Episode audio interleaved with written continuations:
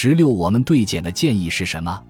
简现在是一个年轻人，期待着长寿人生的展开。我们之后将建立一些情景来叙述他可以拥有的长寿人生。我们可以从就业形势概述中看出什么？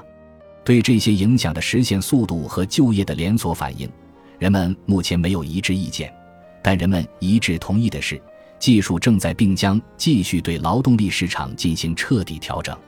技术专家认为，在整个社会中，要保证高薪工作将很难。经济学家认为，未来虽然会有很多输家，但也会有很多赢家，他们同时强调这种获益的分布并不均衡。技术专家和经济学家一致认为，政府必须改变政策以增加社会保障，保护技术水平低、收入低的人群。他们还一致同意，人们过去依赖的许多传统工作在未来会消失。那么，我们对简的建议是什么？技术发展后能够幸存的工作有两类，一类是人类拥有绝对优势的工作，一类是人类具有相对优势的工作。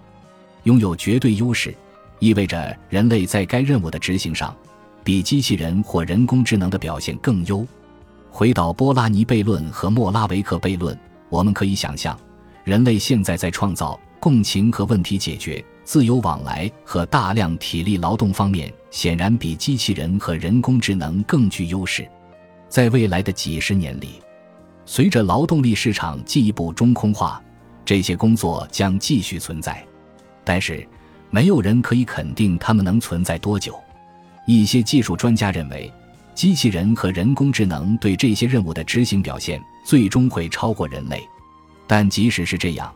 人类仍然会在某些领域具有比较优势，这也就是未来产生高薪岗位的领域。未来还会出现补充人类技能的技术，在需要人类和机器互相配合的自动化领域，这种技术会继续发展。在国际象棋领域就是如此，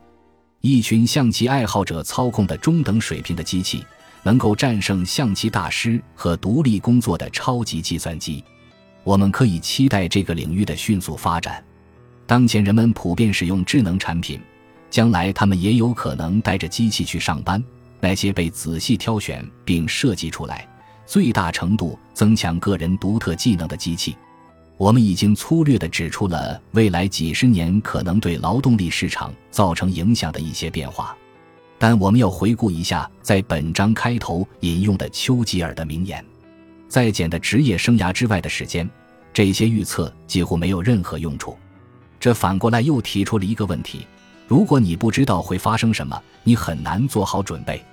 与杰克相比，简的工作年限更长，他会经历更多的变化，也会面临更多的不确定性，所以他必须更加灵活，更要意识到他要在未来重新定位和重新投资。正如美国小说家保罗·奥斯特所说，要做好应万变的准备，才能兵来将挡，水来土掩。本集播放完毕，感谢您的收听，喜欢请订阅加关注，主页有更多精彩内容。